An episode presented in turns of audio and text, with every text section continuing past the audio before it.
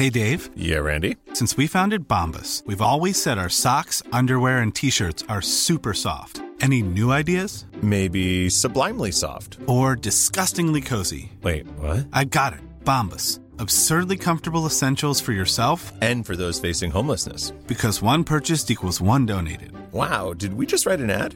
Yes. Bombas. Big comfort for everyone. Go to bombas.com slash ACAST and use code ACAST for 20% off your first purchase. Burrow's furniture is built for the way you live. From ensuring easy assembly and disassembly to honoring highly requested new colors for their award-winning seating, they always have their customers in mind. Their modular seating is made out of durable materials to last and grow with you. And with Burrow, you always get fast, free shipping. Get up to 60% off during Burrow's Memorial Day sale at burrow.com slash ACAST. That's burrow.com slash ACAST. burrow.com slash ACAST.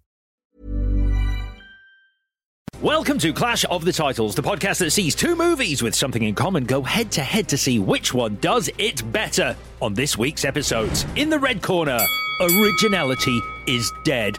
No, not a scathing critique of modern Hollywood, but the modus operandi of a serial killer stalking the streets of San Francisco who, rather than come up with fresh ways to do his art, instead replicates the greats. Like modern Hollywood, it's 1995's Copycat. What turns on a killer is the suffering and death of another human being. And as his determination builds to take another life, he plans in obsessive detail what props he'll bring, what knots he'll tie. Let me ask you guys something. What turns you on? A criminal psychiatrist, There's a serial killer out there who strangled three women. He's gonna do it again. a homicide detective, Would you work with us on this? You're kidding, right? I do not want you discussing this case with her in any shape, way, or form. It's the Boston Strangler. Are You telling me this guy's copycatting a serial killer's been dead for 20 years. While in the blue corner, as the trailer famously and hilariously declared, there's a murderer on the streets. He's stalking the innocent. He collects bones. The Bone Collector. Seriously, that was the trailer from 1999. We're on the trail of The Bone Collector. Stay back until I work the crime scene, okay? Detective Lincoln Rhyme was New York City's leading forensic cop. Until an accident disabled his body and destroyed his spirit. 9286. Now, a killer with no mercy. He needs her to go where he can't. Just tell me what to do next. We don't want to disturb any footprints he might have left. I can't do this. Yes, you can. I'm with you every step of the way. She needs him to interpret the clues. I got a bad feeling about this. Doesn't that kind of look like a face? Third piece of the puzzle. She's going to be near or in the Woolworth building. Someone's in there. She's crying. The perp could still be in there for God's sake. I gave you so many clues and you failed. There's a killer out there. He's laughing at us. I want this son of a bitch so bad. Some people win, some people lose. The game is over. So, what connects these two films and which one does it better? Let's find out! It's Clash of the Titles. Release the Kraken! Hello, Clash Potters. Let me ask you guys, what turns you on? I'm Alex Zane. I'm Vicky Crompton. I'm Squirrel Covers. I mean, Chris Tilly. Ah! I like it.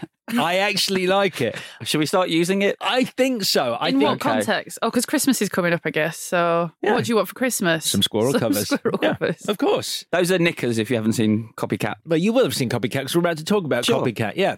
Knickers, panties. Don't say panties. All right, squirrel covers it is. squirrel covers it is.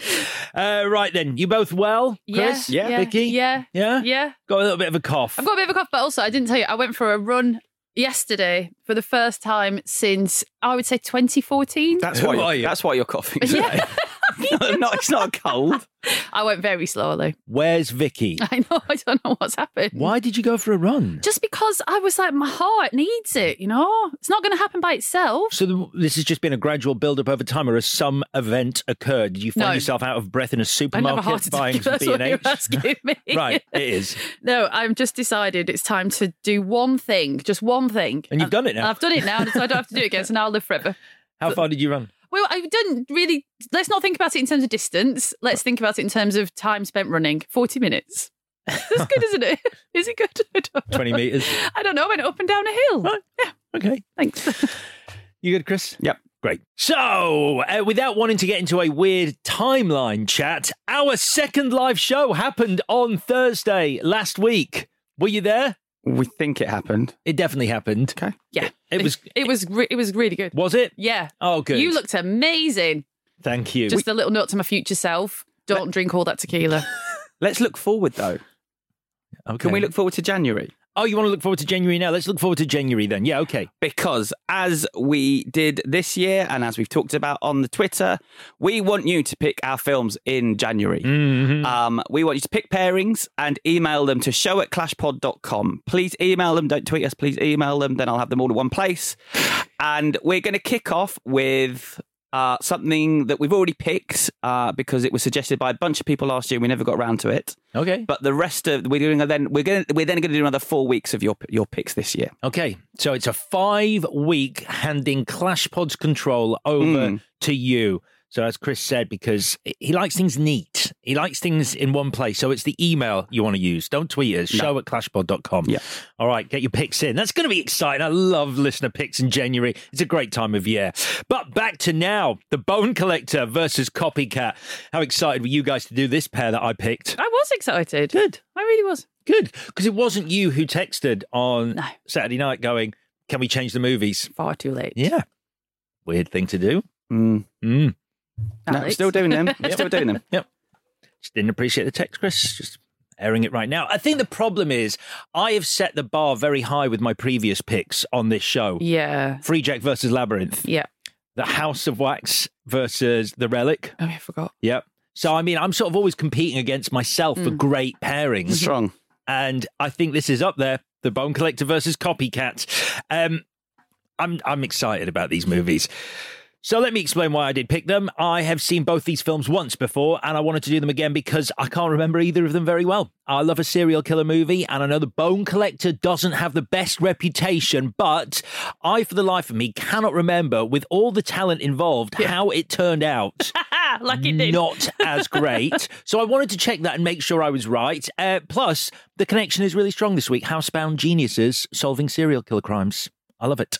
So the clue I gave last week was repeat after me: dem bones, dem bones, dem dry bones. Oh, do you want us to do it? Well, yeah, it's the clue. Oh, dem bones, dem bones, dem dry bones. Thanks very much, and Chris. The imitation game. I was trying to remember. Yep, that's what you followed it up with on Twitter. So we are on Twitter at ClashPod, also Instagram at ClashPod, and the guesses left a trail of the dead as they made their way to us. Some very close, and Mike went for The Bone Collector versus Kiss the Girls. Pete Mahoney went The Bone Collector versus Seven. Liam McP went Copycat versus Zodiac. Yeah. We've been trying to think of a great pairing for Seven. I think we may have one. That's a future show. But congratulations, Danny Baker, who correctly guessed the Bone Collector versus Copycat. Your prize is to stand up in an auditorium and be told you might be a serial killer, because that's what I paid for with my education. That seems fair. Unbelievable. So, connection section. I've done the main one Housebound Geniuses, solving serial killer crimes. Uh, computer chess. Oh, they, they do play computer Mm, chess. They do, yeah. They do. Uh, dead presidents. So in Copycat, Helen recites dead presidents to help her with her fear. Mm. What's her fear called? Agoraphobia. Which is how I've always pronounced it. Yeah. But you watch this movie, They Ag- say agoraphobia. agoraphobia. I thought it was two separate things for a minute. I had a panic, but it's not. I looked it up. It's spelled agoraphobia. It is, yeah. But we say agoraphobia, don't we? Or agora, yeah. Agoraphobia. Agoraphobia, yeah. Agoraphobia. Mhm. Yep. Okay. You're fine. Okay. Got a connection? Anyway, dead president. Oh, sorry, She yeah. recites the dead presidents, uh, and he's called Lincoln Rhyme in The Bone Collector. So there you go. That's a dead president. That works. It's fine. It does, yeah. I'm just let me do my last one because it's my favourite one. Saying database like it's a foreign word. That's My favourite. we need that data bus. There's some brilliant Dermot Mulroney. Yeah. Dermot Mulroney talking about computers in copycat. oh my god, it's my favourite bit. Wait till we get there. Any connections, Chris? Uh, they're both copycat killers. Yeah, they are. Uh, they both have scenes of a serial killer picking up prey at a nightclub. Mm? Uh, they've both got creatures crawling all over a person. Oh, yeah. Ants and rats. Yep. Uh, both have a character who changed sex. Do ants like blood? I don't know. I, al- I really feel that there should be a pop star called Anson Rats. That's a boring one. I'm not going to say that one. And um, gigantic apartments that the character shouldn't be able to afford. True, yeah. Mm, good. That's all I got. Right then. So on Thursday, Chris is following a murderer on the streets who's stalking the innocent. He collects bones, the bone collector, which means today, V is proving anything Chris can do, she can do identically. V, takes on a journey.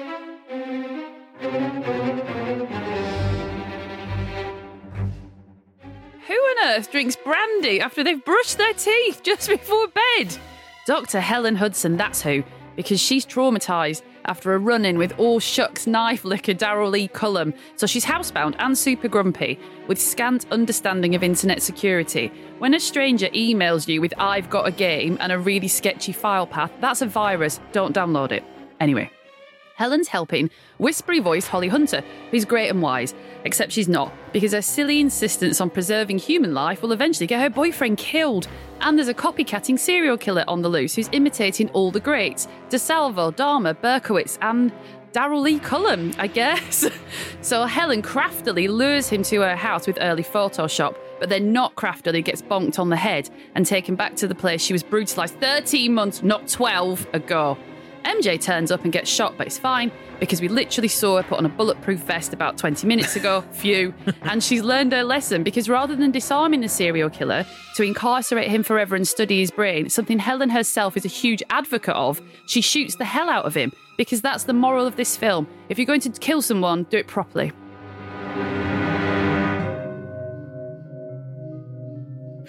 There you go. Very good.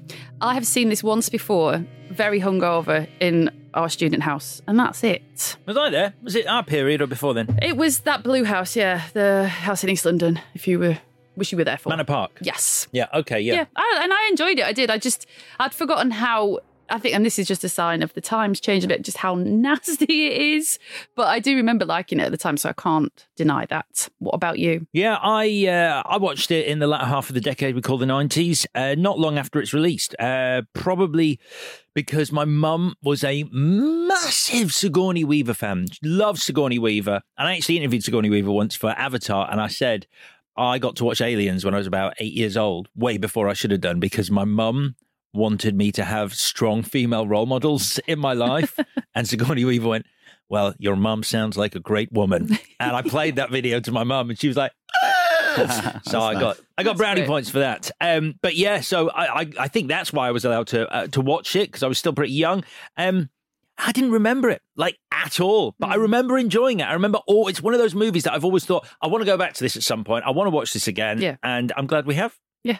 Yeah, I uh, watched it same era as you guys, and all I can remember is thinking it was a really horrible, nasty, unpleasant film.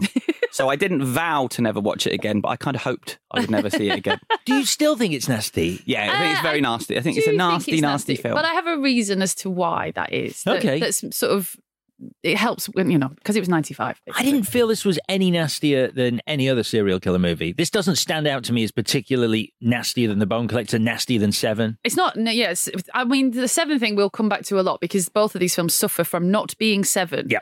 Um, and wanting to be seven. But it's quite exploitative, sort of having fun with the real with real life murders. I think you know, in a way that Seven, it's all completely fictional, whereas here, I think they're kind of yeah, they're making them into, they're making them more famous than they already are, which, Interesting. And the only other thing I really remember about it was Harry Connick Jr. Mm. It's for some reason it just really stood out. I guess I can see why watching it again, but it's sort of it's quite memorable. I mean, partly because he's so over the top, because obviously he's barely in it, but also because of I guess how different they made him look. It was just kind of a bit of a shock to the system to see that bloke playing that role. Sure, yeah. Yeah.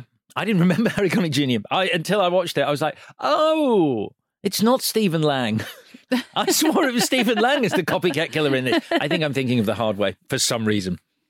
Okay, so uh, this so this week uh, for a change, I don't have much background, and I really looked. I went on to like maybe page five or six of Google. Okay, so basically, we can be clear about this. We pick these movies in part because we've got a live show on Thursday. This Thursday, it was last Thursday, but in the timeline world, it's this Thursday. So we wanted slightly easier movies to do this week. And God, there's very little on either of these. There's just not. I was just really struggle. I'll just tell you what I've got, just in case people don't know it. And I've tried to pull out something that may be interesting. So it's based on a script by Ann Biderman, who wrote on the first series of NYPD Blue.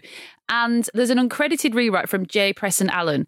And apparently, so I read a review in the New York Times that said the credits are scripts by Ann Biderman and Jay Presson Allen. So there was one credit there from a story by David Madsen. But if you go on David Madsen's Twitter, he reckons he's the screenwriter of Copycat, not story based on or whatever. and then I saw a couple of drafts that had Frank Pierson as a writer. Uh, who he, you know him from Dog Day Afternoon Hmm. and Cool Hand Luke. So that's like quite heavyweight. That's quite some serious stuff. And also a rewrite by um, Jay Presson Allen is not nothing as well. But Ann Biderman, she's the constant on all the drafts. So I think that's why that you know if you're on Wikipedia, that's the main credit kind of thing. She went on to, she's had some uh, success since this as well. She did Primal Fear, which was a yeah, what's and that's big hit. And Southland. Don't know about that. She did Ray Donovan though. That's it, yes. Yeah, the the the series with uh, what's the name, Liev Schreiber. Yeah, she was the Yeah. creator of that. Yeah. Um, so this is where I start to just spiral off into whatever I could find. Uh, produced by Arnon Milchan, who former Israeli President Shimon Peres said he recruited for LAKAM, which is an acronym for the Science Liaison Bureau. So he apparently sold nuclear parts or harvested nuclear parts for Israel's alleged nuclear program. So there you go. I, I found that. From a couple of sources. Okay. I'm not just like taking a big swing there. Uh, starring Sigourney Weaver. Uh, Alex and I didn't say that, by the way. no, I know. I I don't do not approve of this message. Okay. Um, so Sigourney Weaver. So her biggest thing at that time, you know, obviously a long and illustrious career, was probably Dave or Alien 3. Holly Hunter, who just won an Oscar for the piano, and Harry Connick Jr., who'd done Memphis Belle. And this is just before Independence Day and your favourite. Kick the tires and light the fires. Thank you. And then the only other thing I can find, which may be of interest, is it Copycat itself got sort of pulled into. Do you know the woman in the window? The, the whole saga around not just it being quite a shit film, No, but oh, I do. I know, big time. I find it thrilling. Yeah. I want to see a movie about that bloke. Yeah, me too. Do you know about this? No. So there's a writer called Dan Mallory who wrote The Woman in the Window under the pseudonym AJ Finn. But as Dan Mallory, but it was a it was a massive, massive smash, like overnight sensation. It This went- is a book. Yeah, The Woman in the Window is a book. Right. So it's now a film with Amy Adams. I saw that. That's the only point of reference I have, and that film is atrocious. Yeah, apparently it's awful, but it's, it's one of those brilliant. It was, it was supposed to be like Gone Girl, The Girl on the Train, like massive, massive book, Mm. brilliant film kind of thing. And it, it just that didn't happen. But the New York Times, no, the New Yorker, they wanted to um, find out more about Dan Mallory because there was he told all his friends that he had cancer. And then it was thought that maybe he was he recalled lying about that is the exact phrase. So then they were like, well, what else is he lying about? So this huge, huge like long read on him in the New Yorker implies that he's lied about quite a lot of stuff, and it sort of zeroes in on the origin story for the woman in the window. And their exact line is the origin story for the woman in the window seems to be underwritten. So he sort of said, I was at home and I was on medication and I had a bit of a rear window moment, and that was it. And they sort of pre-see the plot of Woman in the Window, and then they pre-see the plot of Copycat, and they're like, it seems quite similar, like an unreliable narrator. I've got do you want the paragraph here? Yeah, go on. So this is the synopsis that they say applies to both stories. An American woman in mid-career, a psychologist with a PhD and professional experience of psycho- psychopathy, is trapped in her large home by agoraphobia. She has been there for about a year after a personal trauma. If she tries to go outside, the world spins. She drinks too much and recklessly combines alcohol and anti-anxiety medication. Police officers trust her judgment. Online, she plays chess and contributes to a forum for stress sufferers, uh, which is where the danger lies.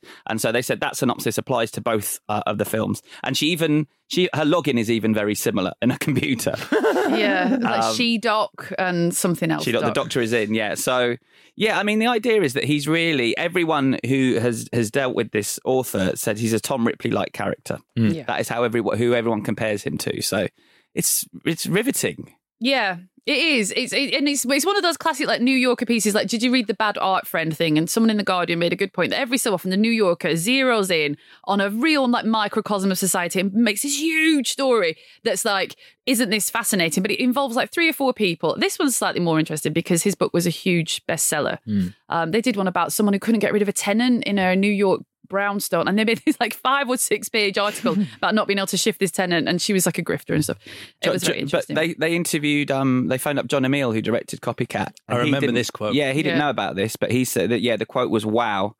And then uh, later he spoke to them and said it was probably not actionable, but certainly worth noting. And one would have hoped that the author might have noted it himself. Yeah, and then um, that's literally all I have. Oh no, so it made Copycat made thirty two million dollars. Do you want to know what Seven made? Yes. Three hundred and twenty seven million. Yep. Yeah, that's a bit of shit. And this came out a month after Seven, something Yes. like that. I mean, it was still in the shadow of Seven. Yeah. There's a bit which we'll get to in the movie, which is so Seven like. You can't help but feel that it was added in after they'd seen Seven Yeah, to make this feel more like Seven. So that's as much as I have. Uh, let's talk about the film, unless anyone has anything more. The only thing I read that I thought was quite interesting was the character of MJ, played by um, Holly.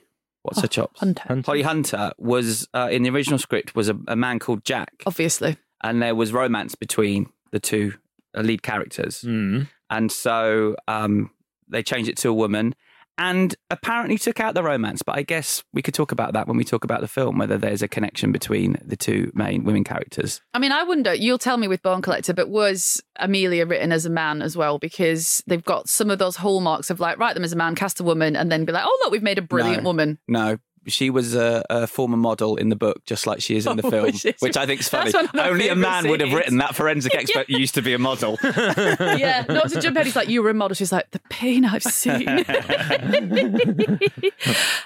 all right, then. So here we are. We will meet Dr. Helen Hudson, played by Sigourney Weaver, giving a creepy TEDx talk about serial killers, which is her area of expertise. She will later say, I'm the damn pin-up girl. But like you always say, Alex, let someone else say it. Showing off, isn't it? We're clear though; they're twenty to thirty-five years old. Alex, Mm. we've crossed the threshold. oh, that's- oh, congratulations. We're out of the Very woods. much, yeah. Oh, that's fantastic. It was touch and go for a while, but Sure. I, Temptation. You know, once I hit 35, gone. All the urges Didn't want to put anyone's head on a stick. disappeared. That's awesome. Unbelievable. Stopped doing it. Threw out all my stockings, ready to be wrapped. All gone. Yeah, we, we we know you haven't thrown out your stockings, No, I Alex. haven't. I haven't. But I put them to other good uses. Yeah, on your legs. That's right. So yeah, she's making this, and it's a still valid, and as far as I know, like still true point that most serial killers are young white men. And in the US, there are around, I mean, this number's probably gone up, but she says there's about 35 on the loose at any given point, but that's in 95. So she it may be more. says, "Yeah, I mean that's the weird thing. Uh, Not that it's a healthy conversation to be having, but I was I was saying this, this is probably not true anymore because of like the advances in forensics, DNA, and obviously uh, being able to track people's phones and all the rest of it. You've got to imagine that Yeah. if you wanted to be a serial killer, you know, back then, seventies, that was your heyday. That was your heyday because the so that the easy attributes are the creation of interstate highways and hitchhiking. Mm. So interstate highways, lots of women deciding to leave home and hitchhiking, and then it, they were sort of more vulnerable because of this to people picking them up, and also because you know from Mindhunter, people the U.S. police force didn't swap files over county line over state lines rather. Mm. So if you cross state lines like Ted Bundy did, it took a long time for people to catch up with you. I'm reading a John Grisham novel at the moment because I couldn't get through that You're book still you gave fucking me. reading it. yeah. How hard is it to read a John Grisham really novel? easy. When do I have time to read? It's called The Judge's List, but it's all about how. this You're never going to finish that book I lent you. I'm not being funny. What's it I called bought you. again? It's called Roscoe. Roscoe, yeah. it was just quite difficult to read. John Grisham, really easy. Uh, but yeah, it's about how this, like individual states, the police force is not interested in crossing state lines. Yeah. To, so murderers, as long as they did it in another state. So this is the thing. So one of the people. So Helen has a bit of a weird. Does she see Harry Connick Jr., who's playing Daryl Lee Cullum? Does she not? Kind of thing. At this point, he's killed two women, and Helen's expertise has put him away. So you'll find out that he's escaped to come and stalk her during her lecture. But that he's he's escaped to kill her, which would make him a serial killer. He's only killed only killed two people, so he's Mm. not a serial killer yet until he tries to kill her. So is he, three the magic number? Three's the number, yeah. Um, so he kills a cop and he tries to hang Helen in the bathroom, which is super elaborate and doesn't make much sense. Why don't we have toilet seat covers like that in the UK? They're she a puts big, down. Yeah, she does in the end, but that's because they've run out of toilet seat Oh, I covers. if you've ever been to America, every public toilet Yeah. has a little thing where you can pull out a toilet seat cover that fits perfectly over the seat. It's an interesting point, is it? Because I are you supposed to look at that and think there's a woman who already has an issue over control, or are you thinking very sensible, Helen? That toilet is probably vile. I think it's an automatic thing that you do in the US. You just reach for those toilet seat covers because they're provided. It's natural. We don't Well, have them here. But I'd wondered because you've I've never really seen that in a in a film before. I wondered if they were trying to draw that parallel, but then Yeah. is that not a good parallel to be drawing? Exactly. I don't like germs. I might be, you know, am I going to become agor- agoraphobic? Maybe you wouldn't make that connection now. But No, I I just because I've never you seen that in a movie, I wondered if it if it was. The point being, I can't believe we're talking about this as much as we are, but they've run out of covers. So most people think, I'll just leave it. Maybe more. Sorry, that's me being very judgmental. Do but you she use thinks, them? no, I'll, I'll do a whole Do make you use them then when you're in the states? I don't because I'm just not programmed that way. I just wipe down the toilet seat. Yeah, I do that a lot. Yes. Yeah. Fine. Good. Okay. I do wipe the toilet seat though. Yeah. Yeah. Yeah. We're on the same way. With your Got hand. it. Yeah. Yeah, I, yeah, wi- I, yeah, wipe, I wipe your toilet seat And then I as well. sniff it. Yeah.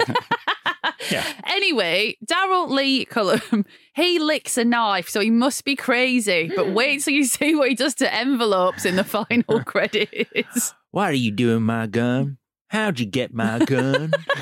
He's good. He's great. He's good, but he's very he's very over the top. Yeah, he is. yeah. That's what you want from a serial killer. John. Doe's over the top in seven. No. Yeah. Detectives.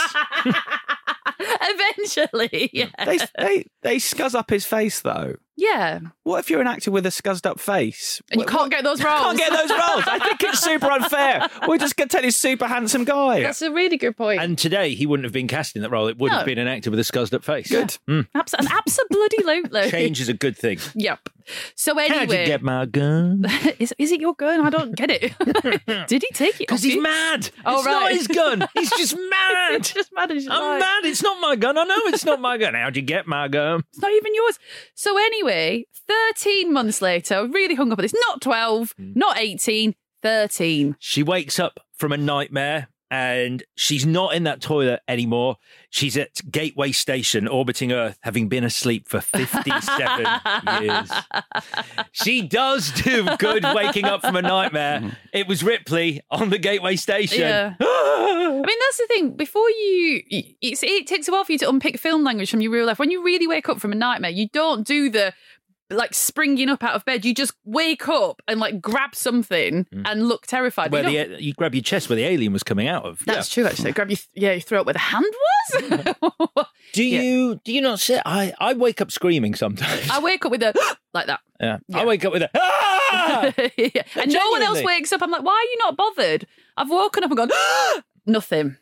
It's because people have become desensitized to it. Mark hears it every night. Yeah. Ah! I do have very re- uh, frequent nightmares. I had a nightmare last night. Yeah, it was re- awful, absolutely awful, and it's really ruined my day so far. It was horrible. I, I'm, I'm half joking. I don't wake up all the time screaming, but I do find it quite scary when you do wake yourself up with Yeah. your own scream. It's Yeah. a very strange experience. Yes. Yeah. Yeah, it's horrible, isn't it? It's really awful. Um anyway, so Helen is housebound and she's traumatized and she's got agoraphobia, which I thought was fear of open spaces, which I think a lo- maybe a lot of people did. Um? No, it's not. It's specifically fear of being in situations where escape would be difficult, i.e., public transport, which isn't a big space but has limited options for escape and for getting out, which is why people with it tend to be scared to leave the house. It's not the big, wide open space that does Ah. you in, it's that you don't know your options. Okay. That's interesting, isn't it? So she lives through her chat rooms. God, remember chat rooms. Oh, I loved it. Yeah. Early chat rooms. Early chat rooms. She uh, has been housebound for 13 months. She's got on the chat room. She doesn't realise that when your name comes up She-Doc, you then don't need to sign your message She-Doc Yeah. like an idiot. It, I, I, I've got such a fucking boner for early technology in this. I just loved it. I love the fact she's got multiple monitors, which at the time you've been like, wow, who can do it? Anyway, let's just park her for a second and let's meet MJ, played by Holly Hunter, and Reuben Dermot Mulroney. We need some detectives because obviously Helen isn't going to be able to leave the house. So here are the people that will guide us through this cat and mouse.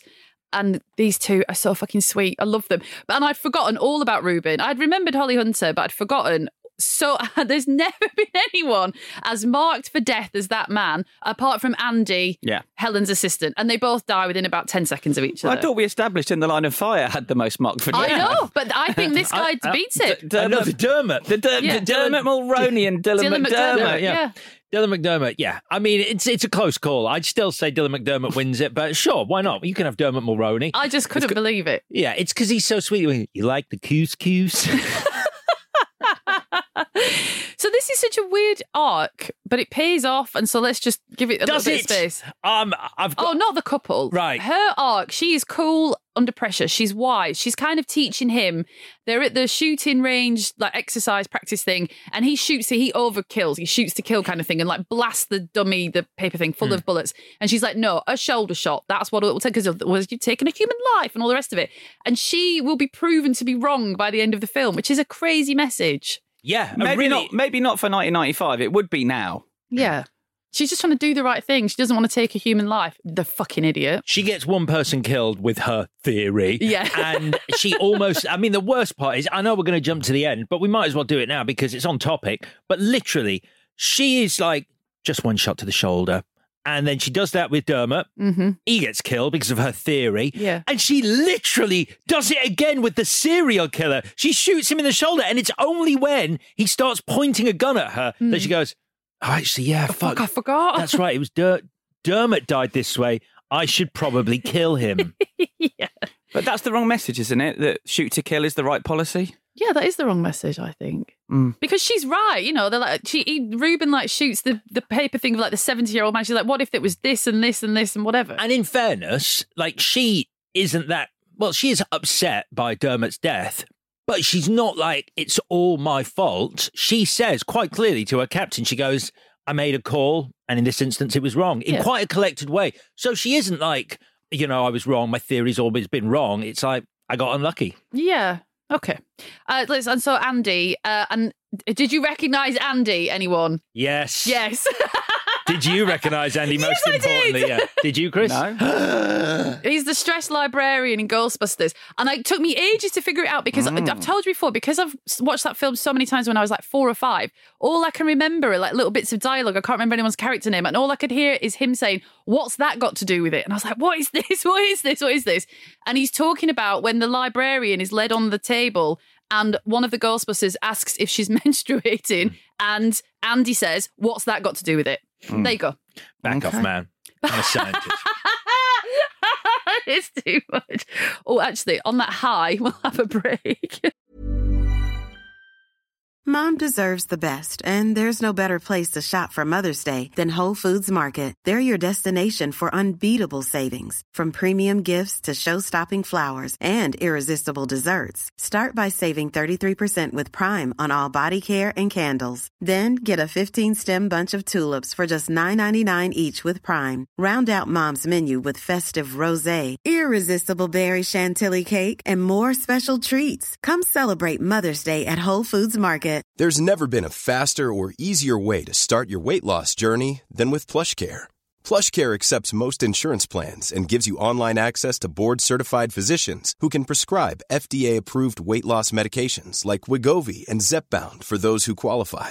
Take charge of your health and speak with a board-certified physician about a weight loss plan that's right for you. Get started today at plushcare.com slash weight loss. That's plushcare.com slash weight loss. plushcare.com slash weight loss. Since 2013, Bombas has donated over 100 million socks, underwear, and t-shirts to those facing homelessness. If we counted those on air, this ad would last over 1,157 days. But if we counted the time it takes to make a donation possible, it would take just a few clicks. Because every time you make a purchase, Bombas donates an item to someone who needs it. Go to bombas.com slash ACAST and use code ACAST for 20% off your first purchase. That's bombas.com slash ACAST, code ACAST. Burrow's furniture is built for the way you live. From ensuring easy assembly and disassembly to honoring highly requested new colors for their award-winning seating, they always have their customers in mind. Their modular seating is made out of durable materials to last and grow with you. And with Burrow, you always get fast, free shipping. Get up to 60% off during Burrow's Memorial Day sale at burrow.com slash ACAST. That's burrow.com slash ACAST. burrow.com slash ACAST. There's a serial killer on the loose. So here, so Helen wants to help, but then she doesn't. So I liked that it's realistic that people don't just, you know, they aren't just one thing all the time. But for a film, it's a little bit frustrating. So she prank calls. Well, no, she didn't prank call, but she's accused of making prank calls to the police's office. And then when MJ and Reuben go around, she's like, "No, I don't want to help you." Do you like the fact that we very early on see that the serial killer isn't any of the supporting cast? Because I think it's a really stupid idea. In The Bone Collector, which is one of the things that The Bone Collector gets right, you are left guessing, in theory, yeah. who the killer might be of this supporting cast. Is it the police captain? Is it that guy? Is it that guy? In this, you could quite easily be like, oh, is it so and so? Maybe it is Dermot Mulroney. He's too nice. Yeah. You could be left guessing until we get that shot of the guy in glasses, like uh, not even sort of like a suggestive. Oh, you can't really see him. It's like it's this guy. So it's none of these people. So here's a weirdness in the, uh, in an early scene in the police station. He's there. Peter's there. In, on, and because he's obviously a movie star and he's got quite big and he's quite handsome. I was like, oh, he's a he's a character. He's going to say something because Mm. the camera sort of is on him a little bit. It's not a close up, but he's not an extra and he's not in the crowd. He is standing up in the lecture theatre at the beginning. He and you is. see Is him you he? see him three times. Oh, really? Which I love. I never think even that's noticed. Awesome. Yeah, that is awesome. I Well, didn't yeah, you have to watch it again because because it doesn't linger on anyone, but it's very clearly him in the middle of the screen. Because So- as you say, he's he's got movie star look. yeah, and then maybe that's why I picked him out of the police station because it was in my brain that I'd seen Maybe, yeah, subconsciously, yeah, yeah. Uh, yeah, I agree with you. I, it, it's like it's all it, what it does is then puts. So this is where it again suffers from not being seven. Once you know who it is, all you're watching is in a very voyeuristic sense and a gruesome sense murder.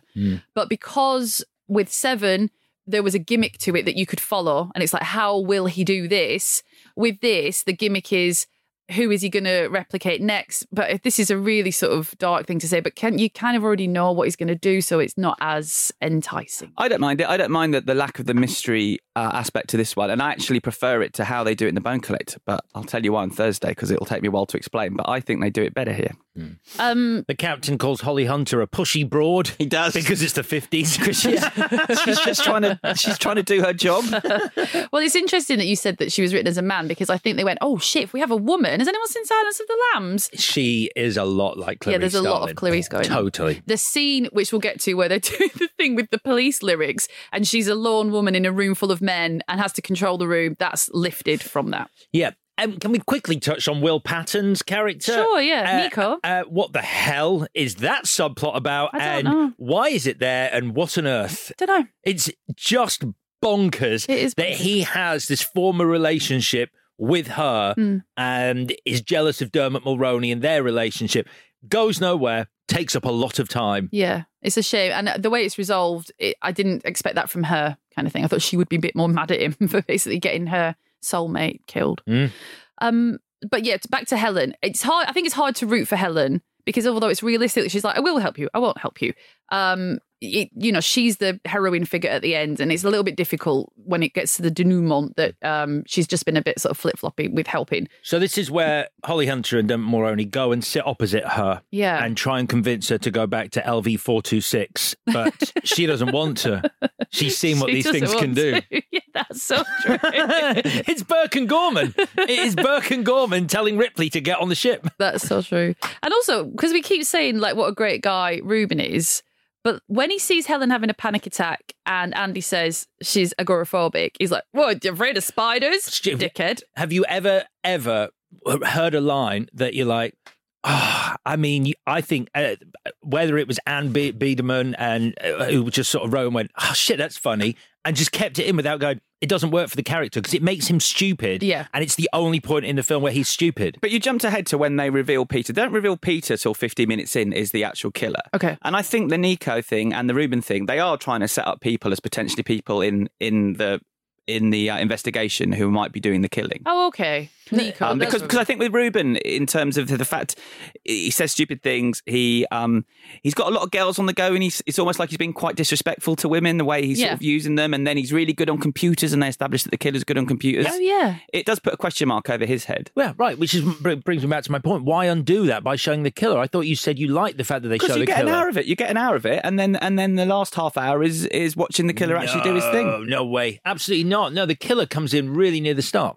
50 minutes though, he's not revealed until 50 minutes in. You see him in a police station, but you don't know it's him. You see him in the close up shot tapping away on a computer, making the video a lot earlier than 50 minutes. You don't see his face though. You see enough of him to know that he doesn't look like Dermot or Didn't Will. think so. Yeah.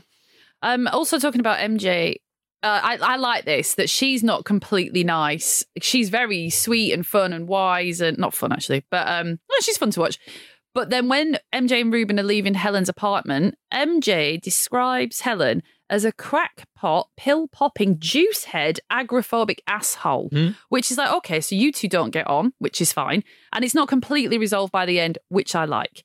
Um, and also this, because this is the 90s. So Andy being Helen's assistant, it's like some sort of weird exposure therapy. Like they leave the pictures of dead girls in a traumatized woman's apartment, and Andy's like, "You choose, live or die. Look at the pictures." And it's like, can it not be? We could, I could go out to the supermarket maybe and try and reintegrate. No, look at these pictures of dead girls. Live or die, you decide. Which is odd, but there we are. Um, another dead Reuben moment, the bit with the fucking takeaway where he's like, I've got you Japanese food. And she's like, Where's my burger? and then he gets it out of his pocket. No one puts a burger in a pocket. No, greasy. Mm, just a terrible idea. But the minute he gets that burger out, I was like, "You are so dead Mm. because you, oh, you, oh, you respect her choices, so you've got to die." I, I've told you this before. Uh, quite a well-known actor's um, uh, other half offered me a burger from her handbag. Really? Yeah. Who? Um, I can't really say. It was I can't really say. yeah, it's very strange, but I can't say. In what situation? At a party.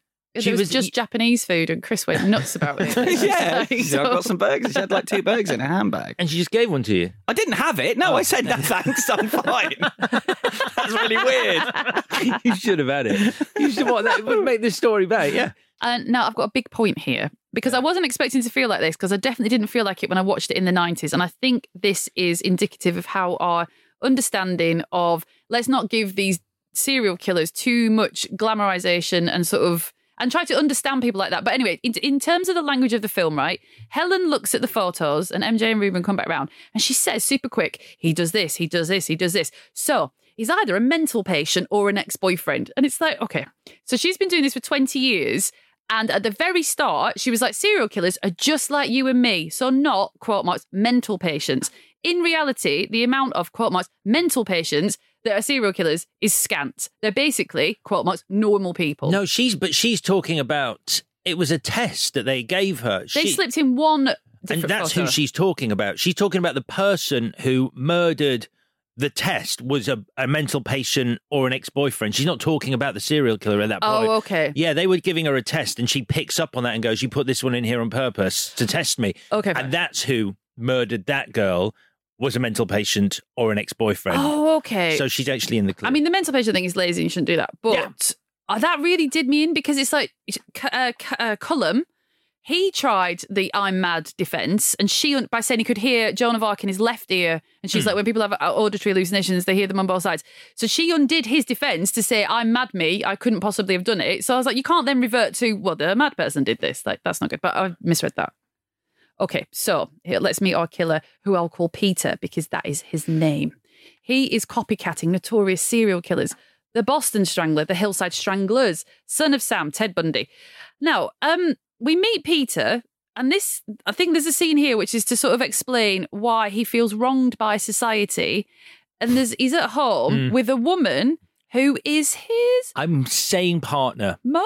I thought mum. Yeah, I thought mum, but then he calls her darling. Yeah. it's And- Mrs. Mrs. Isn't it? Yeah. Okay. And she likes, but she's in love. She likes the dog better than She him. prefers a small dog to him. Mm. He's Therefore, killing he's people. a serial killer. He's killing people because he's henpecked.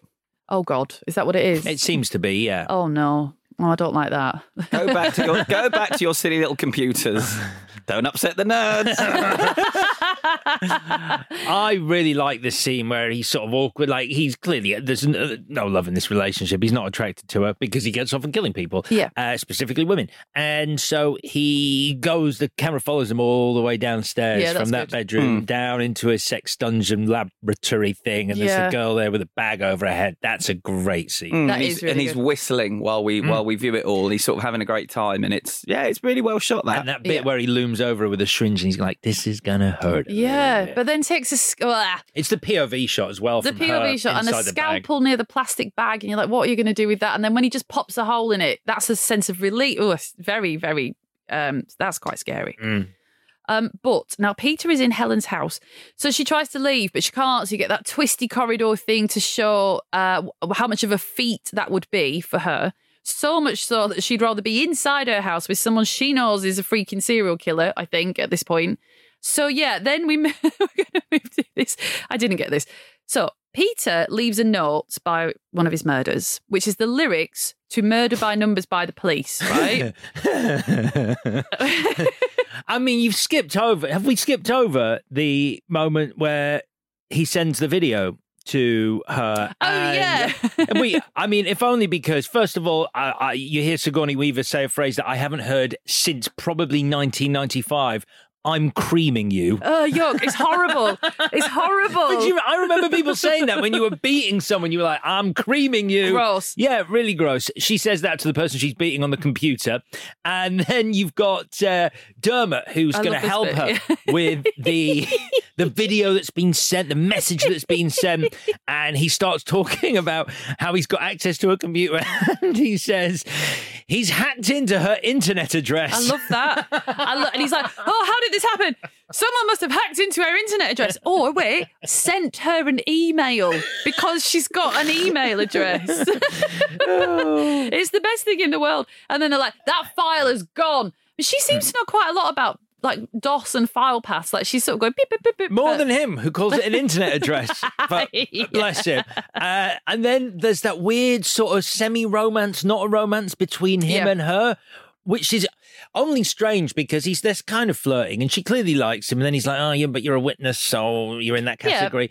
And then as she gets up to leave him, she kisses him on the forehead. Yeah, that's weird. Which sort of goes from flirting to quite maternal, Maternal, yeah. which then cuts to Peter kissing his mom other half Yeah. on her forehead, Oh, yeah, which is a weird bit of symmetry. I liked it because there's a scene where Helen is with Andy and he's the sweetest, nicest friend in the world, equals dead. And she's like, Oh, I miss sex. And he's like, Well, go and get some. She's like, Nah, I'm not going to bother. so when Reuben's in her house, she's like, But we could. And he's like, No, we can't. So I don't think it was a relationship thing. She was just like, Oh, I've realized I miss sex. You're literally in my house. Why don't we just square that circle kind of thing? Right. And then it's a good sort of uh, little bit of grit in the relationship between her and MJ because she's, you know, the sort of the wrong idea about what happened with Reuben. Yeah. I like that though. It didn't play for me at all. I was, I sort of, I'd forgotten about it. I didn't really understand uh, Helen and Dermot's, uh, Sigourney and Dermot's. I didn't understand what that The was. The kiss on the head is But I didn't understand that Holly Hunter's character had basically then thought something happened between them, so I'm not happy. Yeah, and I wondered if she would even be bothered. Yeah. She seems a bit too I cool didn't for that. see. I didn't really see any romance. I didn't think they were soulmates, Holly Hunter and Dermot Oh my God, I Mulroney. did. Yeah. Oh my God, yeah. I just thought she really liked him. They were sort of- playing the long game. They knew where it was going to end, so there was no rush. Like I thought it was really. I was more into MJ and Helen getting together. Really? Yeah, I think that would have eventually happened. I do. I think there is a connection there. Trauma does bring people together. So the thing is, yeah, do the sting thing. the sting thing, right? So Helen, wait, no. First of all, MJ's in the room reading out the lyrics to a song, an actual song by the police. Murder everyone- by Numbers, Murder- yeah. It's called Murder by Numbers. Well, I like thi- I like thinking it was on the soundtrack at first. It was quite a shock to me when I suddenly realised it was diegetic and they it was yeah, in the room. It's just yeah. So then they take the lyrics to Helen to parse their meaning. But I was like, they're the lyrics to Murder by Numbers. Yeah. So what? So... why does no one go? So the killers in the police. Sting? Sting is the murderer. She's like, he's talking about a threesome. He's like, he's not. Sting is. And for the second for the second week, I'm going to mention only murders in the building, but Sting, the actual Sting, becomes a suspect in that series. Is he in it? He is in it. He lives. Sting. Sting lives in the building as Sting. Yeah, he's like Sting. is Sting is Sting in the show.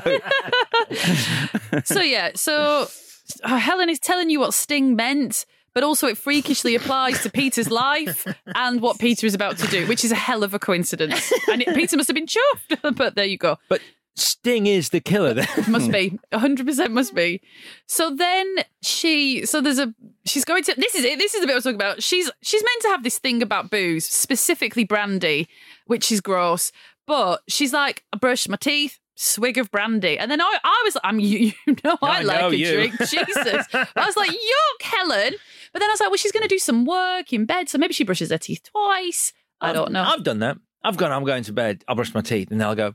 Brandy? Actually, actually, and then I'll brush them again. You okay, can- you can do that, I suppose. So she finds uh, a copy of Daryl Lee Cullum's book in her bed with a finger, and there's ants everywhere. And I didn't know that ants liked blood particularly, and I thought there must be some sugar somewhere to attract the ants. Uh, but anyway, then she has to do a prison zoom with Daryl Lee Cullum, who instantly tells them who they're looking for, but uses the name Peter Kürten, who was the vampire of Dusseldorf. But anyway, they have this lead, which is brilliant. But then they totally fuck up and drop the lead because dead meat Mulroney's got to get killed. Mm. So this scene, this it's it's you know Mm. I don't know. This I think you can be equal. Like oh, it's brilliant that it's inconsequential that what happens to him to get him killed. Also, it's, it's extremely frustrating Because it's that- it's it might be inconsequential, but it's way too convenient. The timing of it. That's true. Yeah. And it's one of those silly things that so what happens is Nico leaves his drawer, the keys in his drawer.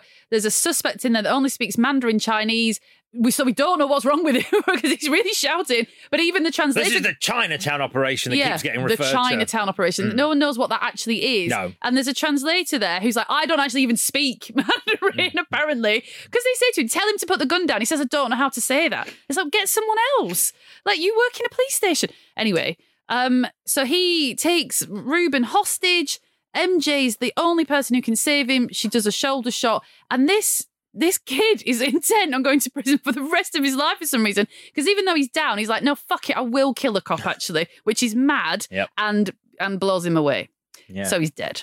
And it's awful. And I felt really, really sorry for her. It's a really effective scene. I mean, it is, like you say, very convenient in terms of the timing, but god damn if you don't love Dermot by this point and I you're like, he's, I couldn't believe he'd gone. I didn't remember him dying, and I was like, oh no, that's a real bummer on this movie. It's a real bummer. And there's a weird sort of button on the Nico and MJ thing where she says, You're in a lot of trouble because you left your key in your drawer.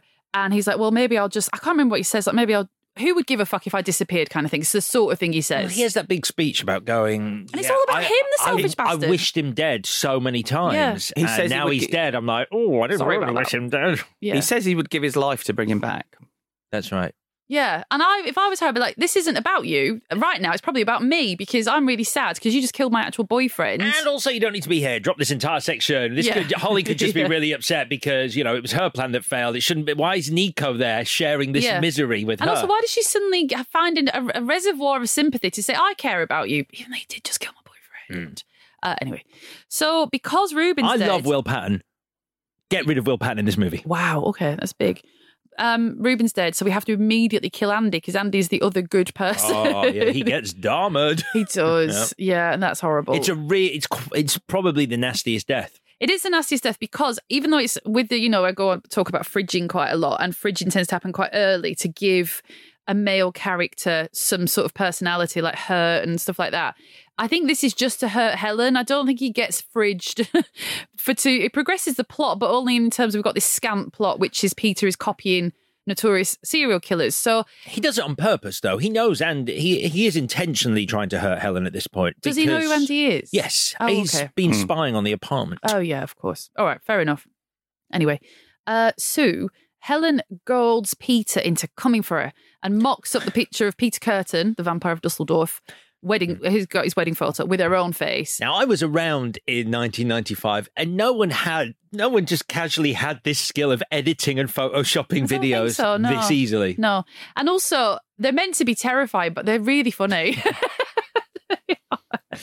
they don't look scary at So all. just, I, I'm confused. What was this plan here? Why is she luring him to the apartment? What was her plan? I don't Because know. she she does she sends the invitation mocking him, yeah, and then proceeds to do nothing, Yeah. having basically said, "Come get me." yeah. Like you don't see her mm. create a plan that is then f- that then fails when he No arrives. micro machines in the She's just like, apartment. Nothing. Shit, you actually came. fuck, Fuck, I should have. Ah, now I see what I should Yeah, I am. I'm very. I'm wholly unprepared. For Can of this. paint. No, yeah. So that's the thing. The plan works because Peter arrives, but it goes wrong because he bashes her on the head. And then he takes her back to the bathroom where she had her running to recreate that. And it's fine for her in terms of we're watching our character. But why why this serial killer who is copycatting the most notorious serial killers of ever, in the US at least, why he would be so um, enamored of Daryl Lee Cullum that he would try and reenact his final move, kind of thing. Um, I didn't really buy Well, hasn't. Daryl been contacting him from prison? I feel Yeah. like that's the Yeah, yeah. implication of the final scene that Daryl's been pulling the strings behind the scenes. Sure, but you think someone like Peter Foley in this would be like, "You are not big time enough for me, to be honest. Like, I'm going for the big names." He doesn't even get to do his Ted Bundy. Well, So- I think, but Ted Bundy is a red herring. He basically makes it seem like it's going to be Ted Mm, yeah. Bundy It's a to then. Yeah. do um, Daryl Lee Cullum. I think the it's in the insinuation is that Daryl Lee Cullum is a charmer beyond belief, and Yeah. he has this gift of the gab that convinces these young people to do these things. Mm. So Peter is very much his pawn. He set up the whole thing. He said, "Copycat these murders, which will get you to this point, which will get you to kill Helen." Are you saying he's a bit like Hannibal Lecter? I think because that is Hannibal's plot. Um, William McNamara plays Peter. I found a quote from him. He says, When you play the bad guy, you can also overact a little bit. I love to overact, and the bad guy gives you license to do that a bit, which he very much does in this scene. I very much enjoy him combing his hair, hmm. you know, when he's explaining what he's going to do. What I do feel sorry How about many him. ticks can I give? My He is going for pick it. one. Pick, pick one. He's He's very for it. particular about his hair. Just that. he's, he's he's had a solid career, done TV movies, done TV, done bits and pieces, but this is probably his biggest role, and he wasn't allowed to do any press for this role because they didn't want to give away who the killer was. but oh, that's daft. I feel really sorry for him though. That this was his moment, and no, he could, couldn't talk to anyone about it. yeah. well, Spacey wasn't on the credits for Seven, though. He was famous already. Oh, yeah, he was, yeah. I like that uh, this scene. So Helen is like strung up again in that very 90s matchy matchy suit and shoes, which she just wouldn't do today. But she tries to disrupt his power by calling him a twerp, which is excellent, and Mm. spitting on him, which she Mm. does not like. Sad, second-rate, boring, impotent little copycat. Yeah. Um, so MJ arrives because she's kind of got to. And I like the bit where Helen takes her foot off the toilet seat so that she's going to strangle herself to Mm. stop the inevitable killing of MJ. Um, that's a good moment. Unexpected. Yeah. Um, yeah. Because he's because it will ruin his thing is, though, perfect yeah, setup. but the, the, must- it's written backwards, isn't it? Because it's like, what situation could you have? Daryl Lee Cullum as a killer is hoisting up his intended victim by her neck. That's not. He doesn't want her to die. She's got a foot. She can, you know, she can live like that. So what's that? What what is that? Well, he was going to kill her, but the other cop that went to the bathroom Yeah. interrupted his plan. So he was going to make her watch. He wanted to scare her first because Right. he wanted her to understand the fear because she'd put him away and he'd escaped. So he had a vendetta against her. So he's going to make her suffer watching the cop die. Yeah. Then he was going to kill her, but then the other cop interrupts. Yeah, it's very elaborate, and it, I think it's written so you can go. Oh, there, there is a chance that she could disrupt the plan by almost killing herself. That's Mm. the only thing. I, I like the way though that both women now have to face their fear in the climax, the agoraphobia and the the shooting to kill. It's just a shame that pro shooting to kill is the is the solution for Yeah. MJ's character. And I do think it's a massive error, although it would be super cheesy, but then I think that's better than this. That there's a scene about 20 minutes before this where MJ is putting on a bulletproof vest and someone's like, What are you doing? She's like, I'm putting on a bulletproof vest. so that when she gets shot multiple times in the bathroom, you know she's going to be all right. You're just waiting for the moment that she turns up. Um, so yeah, like you said, she. She she disarms Peter and then she's like, "Oh shit, sorry, no, I didn't mean to do that," and kills him a lot. Mm-hmm. Um, that's kind of it. Daryl then tries to recruit someone else and licks an envelope for about 12 minutes. And I was watching the final credits and I was like, is it a freeze frame?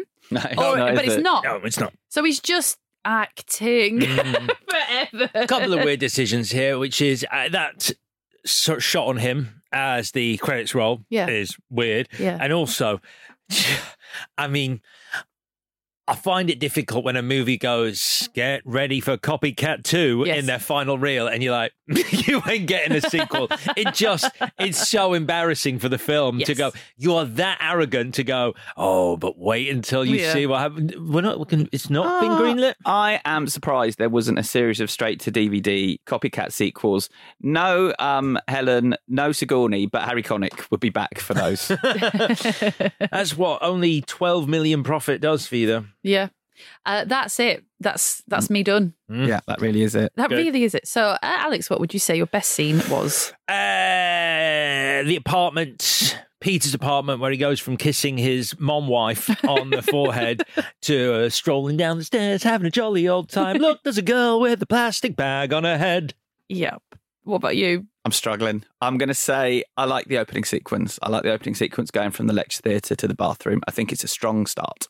Yeah, I like the bathroom shootout at the end because I like the bit when Peter Where is he protect- wakes up yeah. as a cop. You Yeah. weren't. I've seen it before. I'd forgotten, and couldn't- it's still good. Do you think you've seen it before or after? No, I mean in this film. Oh, okay. As in, like, you think I would Yeah. remember that because it's a cool thing. Yeah, you do feel because he does the same ruse at the apartment door. Yeah. where he's pretending to be. uh, yeah. Oh, yeah, yeah. yeah, Uh, but I think it's Saw. I think it's the first. It, I can't remember. It's one of the Saw movies where I think that happens. Yeah, it's good. I liked it. good idea. and also, you know, it's when MJ gets shot, she gets shot like seventy times and smashes the mirror, and it's all very exciting and dramatic, and that's why I liked it. Uh, alternative uh, best scene. what? He's hacked her internet address. one of those two. of course. He's just sent her an email, Reuben. It's it's fine. Uh, your most valuable whatever, Chris. Struggling again. But, um, Why are you struggling so much with this movie? I'm gonna, I'm gonna. You've inspired me. Uh, my most valuable ever is the 1995 internet. the forums, the chat rooms, the online chess, and the animated gifs, gifs, whatever you call them, uh, uh, were most enjoyable. Taking a walk down memory lane. yeah, there's something in that. What about you? Dermot Mulroney, like he is. It was the- Dylan McDermott, wasn't? No, Was it? wait, Which one is it? He's uh, for me. Uh, sorry, but he is the only likable character in this. Uh, I, I don't like. I think MJ Holly Hunter's character switches from scene to scene. Like I think both, and I think Dermot Mulroney suffers uh, the same thing. I think, especially at the start, you're really. Really struggling to get a handle on who they are. Like, she's so flippant at points where she walks in to the girl who's been strangled in the bath and she walks into the crime scene and she looks at it and goes, wild. And you're like, what are you? Like, Yeah. That seems like the, you're not affected by this at all. If anything, you're kind of excited by the murder, which never comes back into play. Yeah. I think Dermot Mulroney, uh, you know, he gets my vote because he checks out by dying and so gets the sympathy ro- vote as well. you don't like women, do you? That's mad. Holly Hunter. You know how much I love Sigourney Weaver. Mm. Holly Hunter is really, really good in this. Tell me why she says wild in that scene then. What is what's that mean? I think she is. Um, she's trying to diffuse the drama of the situation by being flippant. Reaching is what you do. well, I am. I didn't. I wish you'd not asked me that. But do you? The script goes to a lot of trouble to make it seem like she is. She's thoughtful. She always addresses people by their first name. Characters that are not important. Hi, Mike. How you doing? Da da da. Always. Hiya, Bill. How's the family? All of that. So she's personable. She's the boss cop. She gets shit done. She's um, horrible about Helen when she leaves the room behind her back the That's a- first time she meets her, But which is a very strange thing to do. It's like why why would you say that? So someone's ill, like why would you be like what, what is she trying to she trying to make Dermot's character laugh or Yeah. is she just being a bit of a fucking bitch? Yeah, it is a bad moment. I just wondered if it was there because the temptation when you've got two women as your two main protagonists is just to make them bezies all the time and like. But you don't want to swing the pendulum so far the other way that you're left going, that was a really, really aggressive attack Yeah. on someone who you've just met who for no reason. But do you not think, like, when Sigourney Weaver says to her, What is this? Does this wide eyed little girl thing always work? And she's like, Yeah, most of the time. It's like, that's really good. Mm. That's a nice, yeah, sure. That is a nice moment, but I just think, I think the moments like that are diluted by the fact that she, there are, like, you know, you can pick out five moments where she does stuff that doesn't really fit with the character that she could be. yeah. Well, you're just like a nice girl, I guess. I don't know. I mean, you actually don't, so I don't know. No, I, I like a bad, a, ba- a- a bad bitch. Try again. Jesus Christ. Let's move on. Let's move on. That is such a mood killer. I What is was- wrong with I you? did it on purpose. I did, it. did I? Yes. I'm just, I'm just trying to get. I'm giving you an out for Where- where were we? Holly Hunter cannot be your MVW. I she really is. uh, excellent, and she, and she can't be wrong because it's her MVW. yeah. Uh, what would you change, Alex? uh, lose the half-baked romantic subplot with Will Patton and Mulroney hating each other because Patton used to date Hunter and thinks there's a romantic thing going on with them, or whatever the fuck that entire strand is. Yeah. What about you? I hate that I'm saying this because I really don't like things to be too joined up. But I think this movie might work better if you have Reuben's death happen at the hands of our serial killer. Because as it stands, it's just too much of a random and convenient subplot. Yeah, fair enough. I mean, I think because it plays into what Helen is saying herself at the start, she does this big lecture about not just about the demographic of serial killers, but like they, what does she say? Uh, they hold down jobs. They make good neighbours. They're quite most normal people. And it would be nice to see Peter, if we're going to reveal it's Peter, doing a bit more of the normal thing, being a normal person, being well liked, being a good neighbour, holding down a job, and all the rest of it. Just a little bit more of that because that's meant to be the horror that the serial killer movie Mm. taps into. Yeah. That's it. Yes.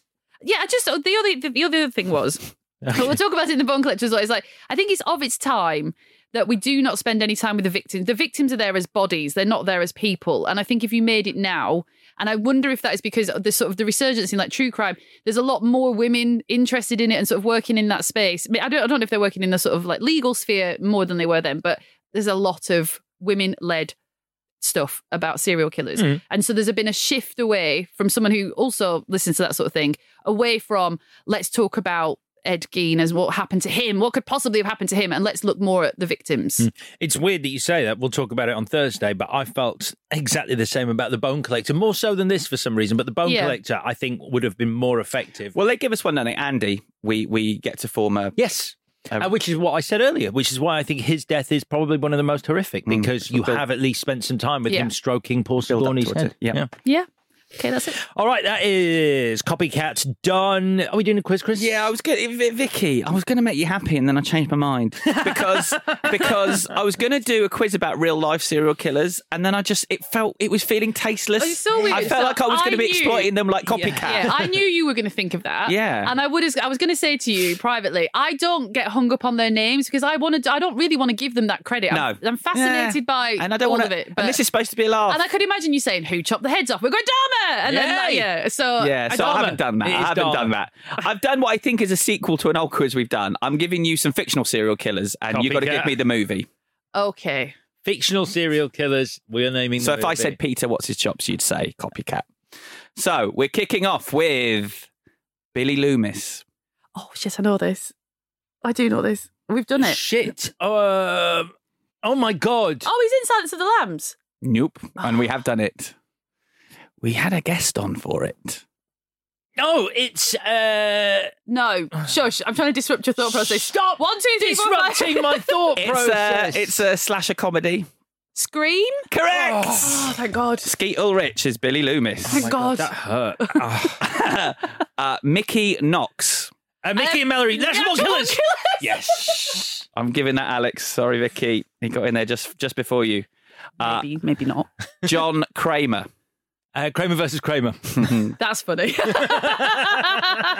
That's a pitch. What if he got really John, angry? John Kramer. He had a nickname. Oh, and, Seinfeld. and the second half of his uh, the second half of the title of the film is his nickname. The Zodiac, Zodiac. Man, um, and it is I think it might be the biggest horror franchise of all time. If not, so it's, correct. yay! Uh, correct. He is uh, Jigsaw. Is John Kramer. Uh, Bob. Uh, Silence. Uh, uh, uh, uh, Firewalk with me. Yeah. Twin Peaks. oh shit! Two all. Uh, Scorpio, who is based on Zodiac Killer, and I've been Yeah. talking about this film to you guys for a while About We might do it soon. Zodiac. Um, The other film. Oh, um, the one. Yeah, wait, no, Dirty Harry. Correct. All I right. nearly just went the Clint Eastwood one, and then you would have. Yep. God, I'm finally learned. She's learning. All right. Finally, this you need this to draw, Alex. Yellow bastard. Uh, Sin City. Oh, Oh, boo. uh. Okay. Tiebreaker. Uh, what was Francis Dollarhyde better known as in Manhunter? Tooth Fairy. And oh, Alex got it. he slashed victory from the jaws of defeat. Oh, and he's so happy, the knobhead. Only because it was close. I got a bit Yeah. excited. Only because it was close I this know. week, which is rare. It's pathetic that I'm taking it. It makes me feel better that it was that close. It was close. You nearly did I it. nearly did. nearly, nearly, nearly did it. But you didn't. Right then. next week, uh, we're looking ahead. Uh, Chris, I believe it's your choices next week. Have you got a clue for us? Unless you guys came with anything better. um, what we're going to do, we're going to shoot a little video with a better clue in the pub afterwards. But this is the clue. What's your shit clue? This is the clue on here. It is. it's June Noir. Junior Noir. June Noir. Fuck. That is funny. You're right. Do it again. June Noir. Junior Noir. June Noir. to our Twitter, and there's a better one there. Junior, Junior One, Junior, Junior. It made more sense if I'd actually done that on Twitter and just written it Yeah, down and you it see would. the switch of the letters. Junior, but- Yeah. right, okay. Uh, have fun with that clue. I'll probably wait until the Twitter one comes up as well. Uh, there you go. That is your clue for next week. Before then, we're back on Thursday talking 1999's The Bone Collector. In the meantime, please subscribe, rate, and indeed reviews if you have the time. It's a great help. And check in on us on Twitter and Instagram at ClashPod. Bye bye. Speak to you Thursday. This was a Stack production and part of the ACAST Creator Network.